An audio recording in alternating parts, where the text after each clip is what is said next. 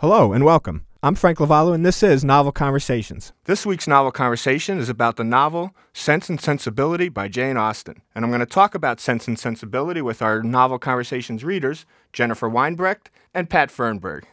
Jennifer, Pat, welcome to Novel Conversations. Hi. Hi, Frank.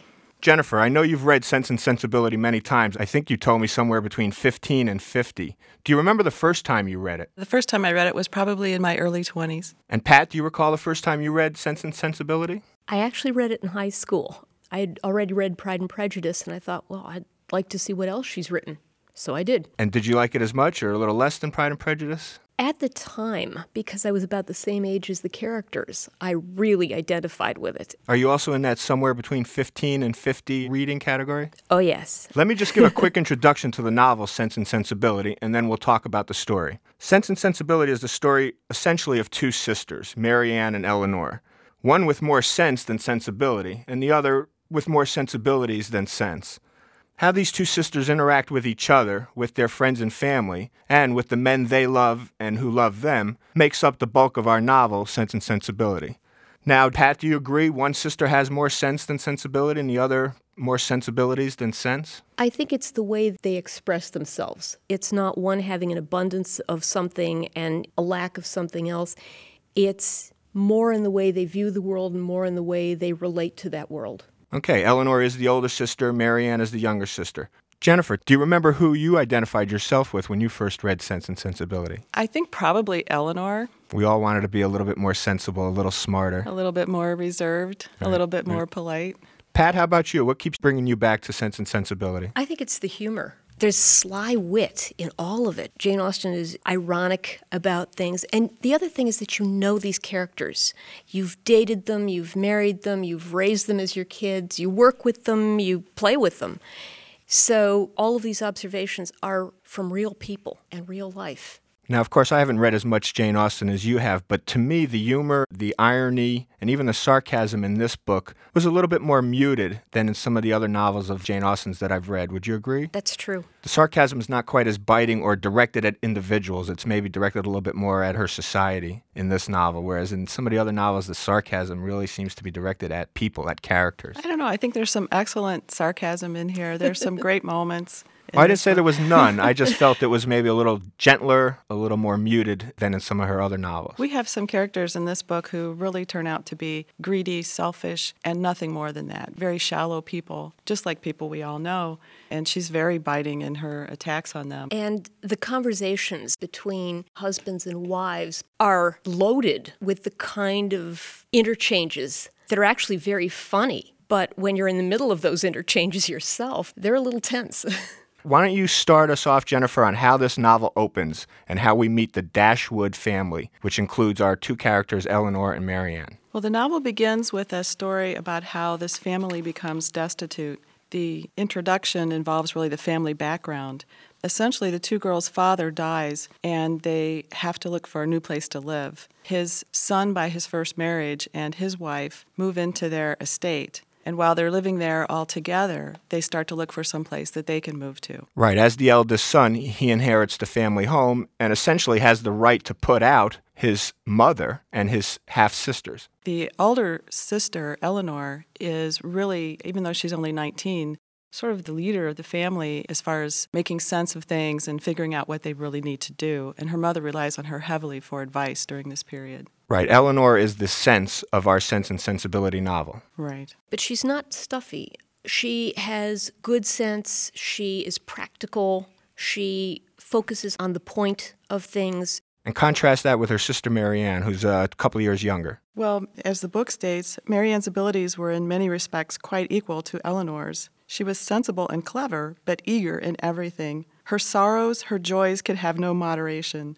She was everything but prudent. Pat, where you said Eleanor was reserved, Marianne is certainly not reserved. No, Marianne feels that everything that enters her mind, everything that comes into her heart should be out in the open, that you shouldn't cover anything up, you shouldn't restrain your language, that if you feel it, you say it, you do it. Where Eleanor is very concerned about what other people think about her and her family, and she's very concerned about proper manners and behaving correctly and not being rude to anyone, Marianne could care less. But it's Eleanor essentially who convinces her mother that they need to move to a smaller cottage away from the half brother and his wife. Right. There's a lot of strain between the sister in law and the mother, and it's difficult for the mother because she's been recently widowed. She's got three children to look after. Mrs. Dashwood is also very emotional. Well, she's mourning at the moment. Yeah. She's not really interested in controlling her mourning, she's interested in living it. And there's an additional problem. The daughter in law's brother, Edward, has come to stay with them temporarily. And apparently, there's a growing relationship between Eleanor and Edward.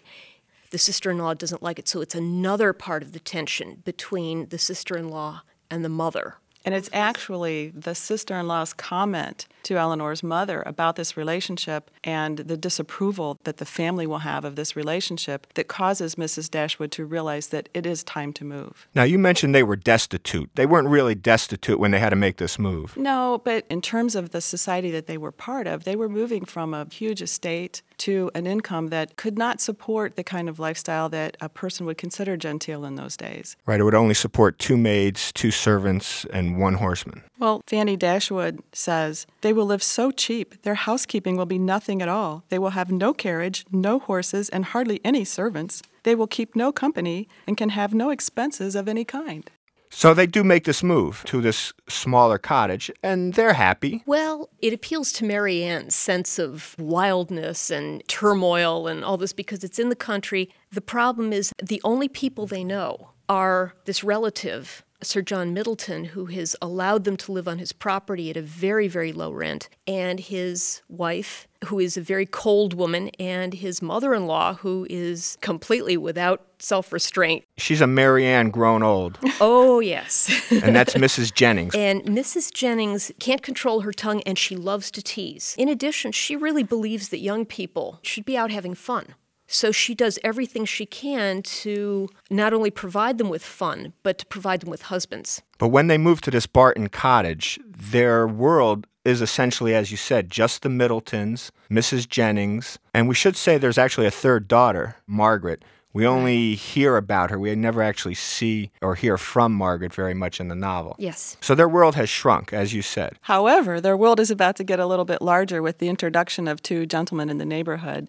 One of whom, Colonel Brandon, is a good friend of Sir John Middleton and a very eligible bachelor at the age of 35, never married. Mrs. Jennings, whose business it is to get everyone who is not married married as fast as she can, has decided that Colonel Brandon is in love with Marianne, which is a shocking idea to 17 year old Marianne. Marianne is convinced that he is old and infirm at 35. 35. She said, Colonel Brandon is certainly younger than Mrs. Jennings, but he's old enough to be my father, and if he were ever animated enough to be in love, must have outlived every sensation of the kind. Marianne actually says he might as well marry a nurse at his age. That's right, and of course her mother objects because Colonel Brandon is only five years younger than she is. What about Colonel Brandon? Is he in love with Marianne? Do we know that yet? He's certainly attracted to her. What does Eleanor think of Colonel Brandon? Do we know that? Eleanor seems to esteem him and respect him right away. Mrs. Jennings thinks she knows a lot about Colonel Brandon. There's something mysterious about his past, something romantic that she knows about him or believes that she knows about him. Unfortunately, Mrs. Jennings can't restrain herself and she keeps pushing them together in the hope of making this love connection between one of the two girls, especially Marianne. And it becomes a big joke between Mrs. Jennings and Sir John Middleton, who enjoys these types of things, which highly annoys Mrs. Jennings' daughter, his wife, Lady Middleton, who wants everything to be proper all the time. So she just can't stand it when they go on like that. But Jennifer, you said we were going to meet two men from the village, and actually the second man we meet is more suitable for Marianne, or at least Marianne thinks so. Very suitable for Marianne. It doesn't hurt that their first meeting is like something out of a Gothic novel. Well, you called her a drama queen. It is quite a dramatic introduction. Marianne loves to go for long walks, and she and Margaret go for a walk one day. It begins to rain, and they start to run home down a hill. Marianne falls, can't get up, and suddenly here appears a man walking along with his shotgun and his two pointers. He sees her in distress doesn't wait for much conversation, just picks her up and carries her home. Pat, this is John Willoughby. John Willoughby is highly emotional. He loves all the same books as Marianne. He loves all the same music as Marianne. He doesn't believe in holding anything in. He feels that whatever he says must be right. And there's also a little air of mystery about him, too, because even though he acts like a man wildly in love, there's still something holding him back, and we don't find out what it is right away. Jennifer, another character with more sensibilities than sense? Definitely. And Eleanor takes a dislike to him. It's sort of like a spidey sense. I think Eleanor's problem with John Willoughby and with her sister is that they're so openly affectionate with each other, but they don't announce an engagement. It offends her feelings of propriety. It does, but also she's worried, I think, about her sister, and she tries to find out something about Willoughby's background. What kind of person is he really? And of course, Sir John Middleton only wants to talk about his pointers. Right, you he's know. got great dogs and Yeah. can ride very well. It's interesting to note that both of the men that we've met so far have a secret. That's right, we've mentioned Colonel Brandon and John Willoughby, both of whom we know have secrets, although we don't really know what their secrets are yet.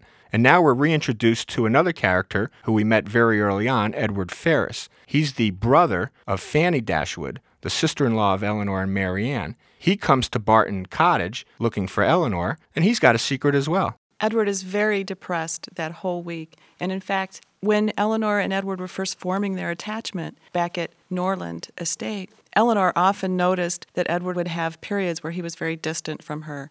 Now, during his visit at the cottage, he's very depressed and sad, and she doesn't know why. But Eleanor's mother thinks she knows why. Eleanor's mother is great. She's such a loving mother. She's not interested in Edward as a lover for Eleanor because of his potential fortune. Mrs. Dashwood makes the excuse for Edward that he's probably reticent because his mother controls the fortune, and she would not approve of Eleanor. She already knows this because his sister told her this. That was part of the reason that they moved out of their previous home when they did. The interesting thing about Edward is that Edward is the oldest son, so he would inherit the bulk of the estate. He has a younger brother, and he has his sister Fanny. The younger brother's name is Robert Ferrars. The younger brother is Robert. Edward is not an ambitious man. It's not that he's lazy. His mother wants great things for him, and Edward is a very shy man, and this is not what he wants. Eleanor understands him and appreciates him for that. His sister, on the other hand, does not, nor does his mother. But Jennifer, almost as quickly as Jane Austen introduces us to Colonel Brandon, to John Willoughby, and to Edward Ferrars, gives us some intimations that there's some secrets or mysteries involving them, they all disappear. They all take off. Colonel Brandon receives a message from London, and he's gone. He won't tell anybody. He won't tell anyone, but Mrs. Jennings thinks she knows. She claims he has a little love child, and it's this Miss Williams, this young lady, that he's gone to attend to. And John Willoughby takes off as well, Pat. He does. Just when they think that he's about to propose to Marianne, he suddenly becomes very distant and they have a brief conversation and he simply takes off. And Marianne is devastated. But she still believes that it must be something important or he wouldn't have left her.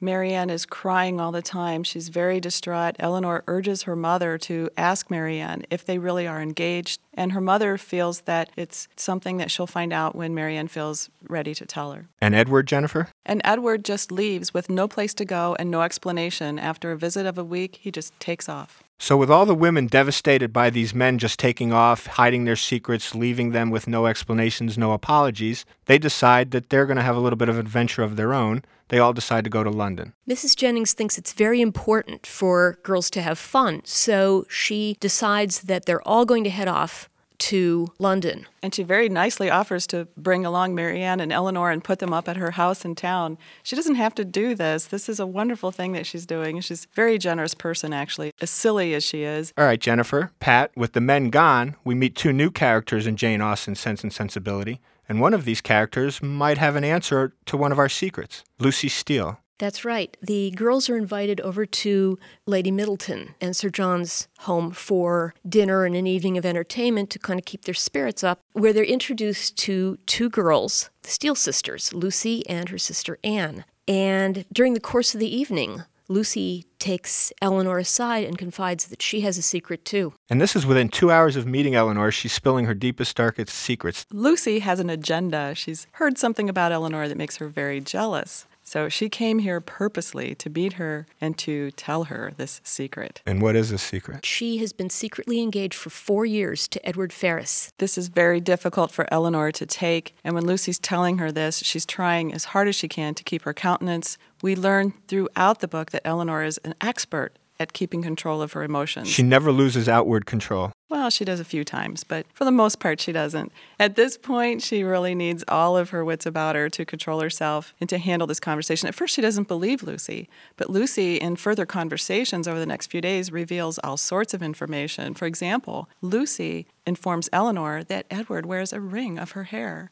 She has a letter written by him, and Eleanor can see that it's definitely his handwriting. She has a lot of evidence behind her. So, in the midst of all these secrets kept and some secrets revealed, with the men all dashing off, we don't know where, Mrs. Jennings decides that the women need an adventure. Let's all go to London. And she's very kind. She's very generous. She's going to open her house to Eleanor and Marianne. And Marianne hopes in going to London that maybe she'll run into Willoughby. Eleanor hopes to avoid Edward at all costs now that she knows that he's engaged to another. This sounds like it might be a very interesting trip to London. This was party time. This was the social season. All the dances, all the parties, all the theater season. And Mrs. Jennings wants them to be in the middle of it so they can hunt for husbands. But that's not why Eleanor and Marianne are going. Marianne is going because she hopes to run into Willoughby. She hasn't heard from him since he left. Eleanor is hoping not to run into Edward. So Eleanor has mixed feelings about going, but she cares so much about her sister and her sister's happiness that she knows that it's a good idea to go along. She wants to be there in case Marianne does find John Willoughby. Maybe so. Does she find John Willoughby in London? Marianne writes him a letter as soon as she gets there. And that's one thing that makes Eleanor feel a little bit at ease because if Marianne's writing him a letter, they must be engaged. Because in those days, men and women would not write letters to each other unless they were engaged or close family. So she sees that letter, but then Marianne never gets an answer. She expects to see Willoughby walk in the door at any moment. Someone comes to the door, and it turns out to be Colonel Brandon. She leaves the room very disappointed. But Pat, Mrs. Jennings has at least an explanation for why John Willoughby might not be in town. Well, it's early spring and it's hunting season, and she's convinced that because the weather is so good, all the sportsmen are hanging back in the country. And as soon as the weather changes, they'll come into town. This makes Marianne feel a lot better, but now she's watching the weather every day. Not just the mailman. Yeah.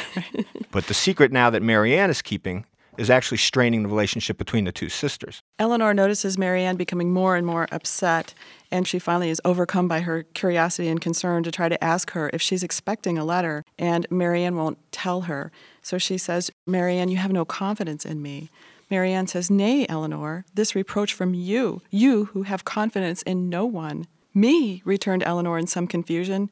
Indeed, Marianne, I have nothing to tell. Nor I, answered Marianne with energy. Our situations, then, are alike. We have neither of us anything to tell. You, because you communicate, and I, because I conceal nothing. Now, Eleanor doesn't realize that Marianne suspects that she has a secret. Marianne may just be talking about the fact that she doesn't share any information about her relationship with Edward any more than Marianne's sharing information about her relationship with Willoughby. But of course, Eleanor has a deep secret the secret that Lucy and Edward are engaged, and Lucy has promised her to secrecy. But Pat, eventually Marianne does hear from John Willoughby. Yes, he comes by when they're not at home. He leaves his card so they know he's in town. And they don't hear from him again until they run into each other at a party. That's not a good scene. No, it's unfortunate because Eleanor spots Willoughby first. He is polite to her, but he keeps avoiding Marianne's eye. He's polite, but he's not alone. He's not alone. He's with another woman and a party of friends. Marianne is becoming increasingly agitated. She eventually becomes ill and has to leave the party. Eleanor's afraid for her sister, isn't she? She is because Marianne is just on the edge of hysteria and she's drawing attention to them. Unwelcome attention. She's making herself the talk of the room. Eleanor has already written home to her mother to tell her that Willoughby hasn't answered any of Marianne's letters and she's very concerned about her because she's been getting more and more depressed, more and more quiet. Early the next morning, Eleanor wakes up and finds Marianne already up, scribbling intensely, writing a letter again to Willoughby. And she won't talk to Eleanor about what she's doing or what she's saying in it. Again, more secrets. But these secrets are going to start to become unraveled. Actually, today, because on this very day, she finally receives a letter from Willoughby. Inside it are all of the notes that she has sent to him, plus a lock of her hair which she gave to him. Which he had asked for. He had asked for. And The letter is absolutely cold. A little section of that letter is And though I'm quite at a loss to discover at what point I could be so unfortunate to offend you, I entreat your forgiveness. I mean, those are not the words of a man who's in love with you. Or ever was. Or ever was. And Marianne is completely broken down by this. She's crying, even screaming. Eleanor tries to comfort her, and Eleanor also is crying because she's also very upset. When she reads this letter, she's horrified. She has to read it again and again. And then she goes ahead and reads the other letters that he had enclosed that Marianne had written. And they're so innocent and so sweet. And she thinks to herself, how can a man answer such sweet letters with a cold answer like this? And it's at this point where Marianne's friends, the Middletons, Mrs. Jennings, they sort of rally around her they actually go out and try to find out what the mystery is, what's going on with John Willoughby, why is he treating Marianne this way, and they come back with quite a story. Well, Mrs. Jennings is a whirlwind of gossip everywhere she goes anyway. She finds out on the street that morning about the engagement the same time that Marianne's finding out in this letter. But the secret and history of John Willoughby is not just that he's marrying a very rich woman, Sophia Grey. He's got other secrets, and this is how we get to Colonel Brandon's secret as well. One of the things we learn about Willoughby is that he's a womanizer, and one of the people he's seduced is Colonel Brandon's ward. And that's the secret Colonel Brandon has been keeping. This child, Eliza, is the child that Mrs. Jennings thought was Colonel Brandon's love child. It's actually his ward, a girl that he's been taking care of. Colonel Brandon was very much in love with a young woman when he was young. His father wanted her fortune for his family and forced her to marry Colonel Brandon's older brother who stood to inherit the family fortune. Colonel Brandon went off and became a soldier, traveled around the world to avoid being around them. She was very unhappy. She actually left her husband, divorced him, which was terrible back in those days, and had a series of men after that. When Colonel Brandon came back from his service, he found her dying with a small child and she gave him the care of this child. And that's his tragic secret. He was in love once in his life and has never found another woman to compare with her. And how does John Willoughby fit in with Eliza, the colonel's ward? John Willoughby has seduced her, left her pregnant and destitute. And when Marianne hears not only that he's engaged to another woman, but that he may in fact be a seducer of young girls, she goes hysterical. Are there any repercussions for Colonel Brandon now that his secret is out? Eleanor has always respected Colonel Brandon, but now she really has a deep esteem for him. Marianne begins to understand that he is a deep character and maybe begins to appreciate he's a little more of a romantic character than she had thought before. I'm Allison Holland, host of the Kennedy Dynasty podcast. Equipped with a microphone and a long term fascination of the Kennedy family, I am joined by an incredible cast of experts, friends, and guests to take you on a fun, relaxed, yet informative journey through history and pop culture. From book references to fashion to philanthropy to our modern expectations of the presidency itself, you'll see that there is so much more to Kennedy than just JFK or conspiracy theories. Join me for the Kennedy Dynasty podcast. In the meantime, Willoughby and Miss Grey marry, and the Steeles come to town. They hadn't been there until that time. And once again, Lucy Steele subjects Eleanor to all sorts of catty remarks every time they're around. And this is the third secret. We've had John Willoughby's secrets come out, we've had Colonel Brandon's secrets come out. How does Edward's secret come out? Lucy's older sister, Anne, is so impressed with how favorably the Ferrars family has taken to her and her sister Lucy that she thinks they'll be accepting of this engagement. And one day she spills the beans. And when that happens, Fanny Dashwood is very upset. She kicks them out of her house where they've been staying, and the news spreads all over town. Right, if Fanny Dashwood thought that Edward's attachment to Eleanor Dashwood was going to be a problem, the attachment to Lucy Steele is really a problem. Lucy and her sister are really low class. They're just at the very bottom edge of gentility. They're quite vulgar, which shows in their speech and their mannerisms. And actually, at one point, Edward criticizes Lucy's letter writing ability. You know, it's not even her grammar that's so offensive, it's the double meanings and the sort of cruelty that she has that he didn't recognize. Up until that point, he always thought she was just a sweet girl who wasn't real bright, wasn't real educated. She's quite a shark.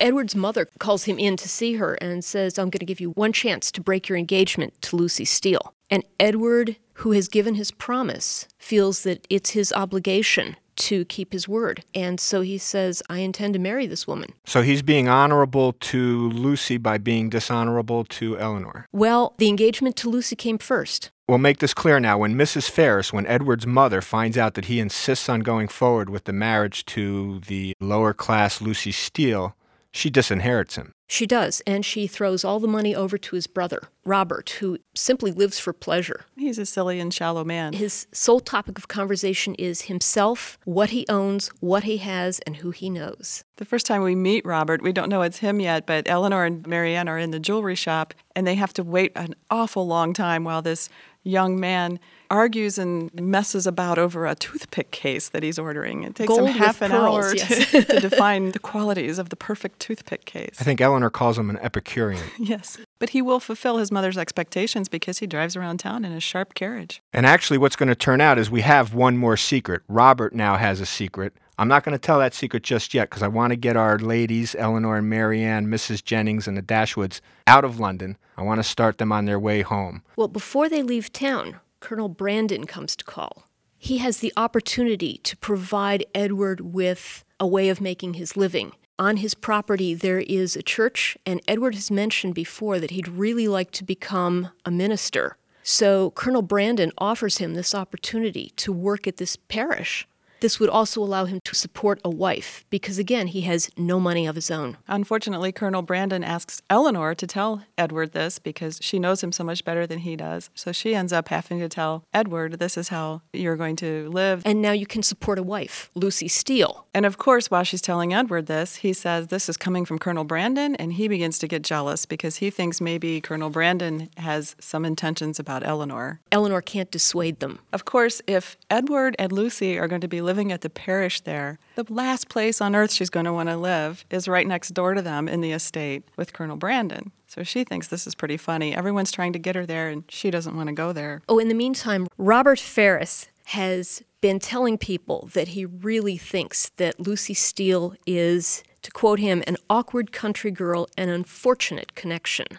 So he knows that she's a lowlife and has made a big deal about how he can't stand her, but he has a secret. But before we learn about Robert's secret, I think it's time to have our two sisters and Mrs. Jennings leave London and start on their journey home. Mrs. Jennings has a plan. Mrs. Jennings' daughter, Charlotte Palmer, has invited Mrs. Jennings and the Dashwood girls to visit her at her home, which is called Cleveland. It's in the same county that Willoughby's estate is located in. It's also on the way home to Barton Cottage.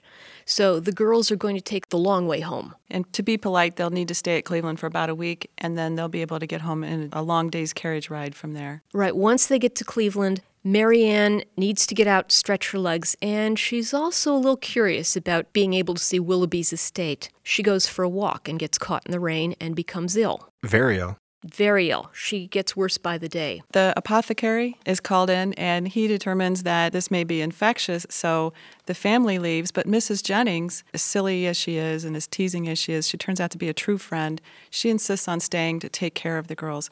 Also, Colonel Brandon has shown up, and she asks him to stay as well. So the four of them are there with the servants, and Marianne is becoming very ill. Eleanor writes to her mother, but she downplays the illness. Eleanor, in keeping with her restraint, her self restraint, and her lack of wanting to exaggerate anything, has decided that it's not really that bad. But Mrs. Jennings seems to think it's pretty serious. And again, Colonel Brandon comes to the rescue. He proves himself their friend because he offers to go and get Marianne and Eleanor's mother and bring her to them. He doesn't really offer, he just more or less jumps into a carriage and just leaves to get the mother. Marianne has been delirious. She's been calling for her mother. And Eleanor finally, this one day when Marianne really takes a turn for the worse, becomes very upset. Her misery is increased because she's been downplaying this illness this whole time. In the meantime, the fever breaks, but not before we have another dramatic entrance. Eleanor expects Colonel Brandon and her mother to appear at any time. The wind has picked up, it's pouring rain, and there's a knock at the door.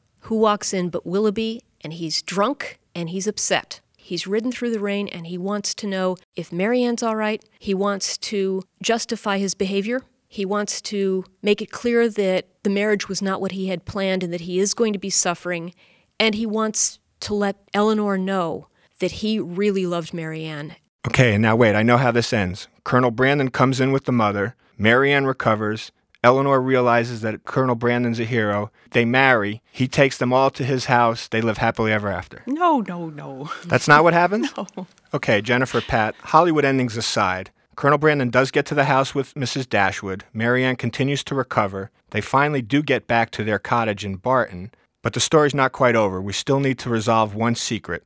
And it actually comes to us through a servant. They were sitting around the dinner table one night, Mrs. Dashwood and the daughters, and the servant tells them Mr. Ferrars is married now. Eleanor is shocked. But the servant got the story a little wrong. Right. They assume that the man in the carriage with Lucy is Edward. It's not. It's Robert. And finally, the last secret's revealed. And we find this out from Edward himself, who shows up at the cottage looking very ashamed of himself and embarrassed and comes into the room. And of course, everyone still thinks that he's married to Lucy. So they start asking him, How's Mrs. Ferrars? meaning Lucy. And he says, Well, my mother's fine. He doesn't understand what they're talking about. Finally, it dawns on him that they think he's married to Lucy. And he tells them, you must be thinking of Mrs. Robert Ferrars. Eleanor breaks down in tears. She has to leave the room. Edward realizes at this moment he's going to get his Eleanor. There's your Hollywood ending for Edward and Eleanor. And Marianne as well. Let's not forget what happens to Marianne. That's right. Colonel Brandon has been spending more and more time. She's seen his merit. He proposes and she marries him. And in addition to that, Edward reconciles a little bit with his mother. He does get some money from his mother. All he had to do was admit that he was wrong. So I can say they live happily ever after. They do. can. Outstanding. All right, before we finish up our novel conversation, what I would like is for you to share some passages or moments in the novel that maybe we haven't had a chance to talk about. One of my favorite moments is when Elinor and Marianne are going for a walk when Marianne's recovering from her illness. And Marianne is talking about how she wishes that she knew more about Willoughby and his feelings for her. She says, I wish his secret reflections may be no more unpleasant than my own. He will suffer enough in them. And Elinor asks her, Do you compare your conduct with his? And Marianne says, No. I compare it with what it ought to have been. I compare it with yours. And that just always makes me cry 15 times or 50. every time. Pat, do you have something? Mr. Palmer is running ah. for Parliament. We love Mr. Palmer. He seems to be a very sour man who loathes his wife and loathes his mother in law, but he is aware that they're not really well bred people. And there's one point where he's having dinner. Everybody is at the table, and his mother in law, Mrs. Jennings, says, Did I not tell you, Sir John, when you spoke to me about it before, that it could not be done? They dined with us last. And Mrs. Jennings says, You and I, Sir John, should not stand upon such ceremony. Mr. Palmer speaks up and says, Then you would be very ill bred. My love, you contradict everyone, said his wife with her usual laugh. Do you know that you're quite rude? I didn't know I had contradicted anybody in calling your mother ill bred. I have one here that shows a bit of the gentle sarcasm, as I referred to it earlier on, by Jane Austen. She's talking about Barton Cottage. As a house, Barton Cottage, though small, was comfortable and compact, but as a cottage, it was defective, for the building was regular, the roof was tiled, the window shutters were not painted green, nor were the walls covered with honeysuckle. That's good. not your falling down English cottage. right. It's not romantic enough for Marianne, that's for sure. All right, you know, before we wrap up, there was one quick thing I wanted to ask Jennifer. You mentioned early on that everyone always thinks it's Marianne that changes in this novel. She has more sense at the end of the novel than at the beginning of the novel. And that everyone always assumes that Elinor doesn't really change throughout the novel, but you feel Elinor does. Yes, I think Elinor learns that she has suffered by being as reserved and in control as she has been. Especially, there are two places that it happens. It's very subtle, but during Marianne's illness, her crisis at night, when Elinor thinks that she's going to die, she seems to realize that the fact that she was minimizing the illness before was a terrible mistake, and she should have brought her mother sooner, and she feels very bad about that. And also, at the end of the book, when she's been holding back the secret, she's denied herself the love and affection of her mother. So I think there is a subtle change in Elinor. It's not brought forward the way Marianne's change is brought forward, obviously. Marianne is just so excessive that it's much more obvious with her. Pat, let me ask you did you see any growth or change in any of the men in our novel today? Well, Willoughby really doesn't change. He is what he always was. And in fact, one of the characters comments, he is what he always was. Right. Colonel Brandon begins to open. And it's not about Marianne, it's about getting rid of that secret and realizing that he can be honest with people. Edward also realizes that his concealment is not worthy of him, that he almost lost everything, and not the financial part of his life. He almost lost the thing he loved most by being secretive. And I don't think he blames himself for being noble about it. But Lucy wasn't worth it, and he realizes this long, long ago. But he can't seem to make the distinction between duty and obligation. Okay, I think on that note, that's where we're going to end our conversation today about the novel Sense and Sensibility by Jane Austen. Pat and Jennifer, I want to thank both of you for coming in and talking to me today. Thank you. Thank you. And I'm joined now by our author and researcher, Ted Schwartz, for our EndNote segment. Ted, how you doing? Great, how are you? Very good. Listen, I got to get right to these questions I have about Jane Austen and her novel. She published this novel, Sense and Sensibility, anonymously, basically by a lady. Didn't she want to be rich and famous? She never wanted to do anything but write. All her books were published anonymously, and it probably affected her income greatly and her fame at the time, which wasn't much of anything. Well, then why was she a writer? She could not. She had been writing little chapbooks and things from the time she was very young. A lot of them survived, kept by the family. But we're talking well before 14, 15, 16 years of age. Well, that's right. I understand she started this novel in about 1797 and it wasn't published until 1811. Was she writing it that long? No, she was rewriting it. She was writing other work. For example, I found a play she wrote as a teenager. So she was doing a lot of writing, a lot of polishing. She was very serious about the craft, very serious about doing the best of which she was capable. Well, if she didn't want to be famous or rich, did she become famous and rich with this publication? She made about a quarter of the family's income. She made 140 pounds. The family was making about 450 pounds. It was expected at her level, had her father not died, she should have been making about 650 pounds to support the family. None of that ever happened. And she was so disappointed with what she earned since it took so long that for her second book, she asked to just sell the copyright outright and get paid in advance. Right. Her second novel, Pride and Prejudice, was published just two years later, and it referred back to this novel, didn't it? They were both being written at the same time. These were not successive novels. She was going back and forth, polishing both of them. Sense and Sensibility was done first. I also noticed she only lived about 42 years. She died in 1817. Yeah, she had an immune deficiency disorder. It's been called a number of different things, but there was no question that she was getting more and more tired as the years passed, less and less able to do much of anything but be an observer, which was her brilliance. But you're telling me most of her writing was really done early on in her life, and then it was revised, rewritten, collected, published? No, she was writing constantly, but she was a serious writer, so she was constantly polishing, and when something was ready to go for publication, she'd send it off. So she might be writing for several years, but she also had current work that she was just starting. Well, Ted, I understand that she was being secretive and perhaps not seeking fame from the publishing world, but she was even secretive with her writing at home. Yes, she wasn't concerned that the family not know she was writing. She was concerned that they saw work in progress that wasn't ready. So at one point, she had an office room with a door that was far enough back that if you opened it, you couldn't quite see what she was doing. And that door creaked. She insisted it not be repaired so that anytime anyone came in, she'd hear the door before they could see her work. She had a piece of paper she'd slip over the current writing. She wasn't hiding that she wrote. She didn't want them to see work in progress. You know, Ted, that's a great detail, and that's why I love having you in for our end notes on these novel conversations because you always bring something that I know our listeners will be fascinated to hear, and myself included. Well, again, I want to thank you for bringing your endnotes to today's novel conversation about the novel Sense and Sensibility by Jane Austen. Thank you. I also want to thank our readers today, Jennifer Weinbrecht and Patricia Fernberg, for coming in and having today's novel conversation. I'm your host, Frank Lavallo. Until next time, I hope you find yourself in a novel conversation. Bonjour. This is Fabulously Delicious, the French food podcast.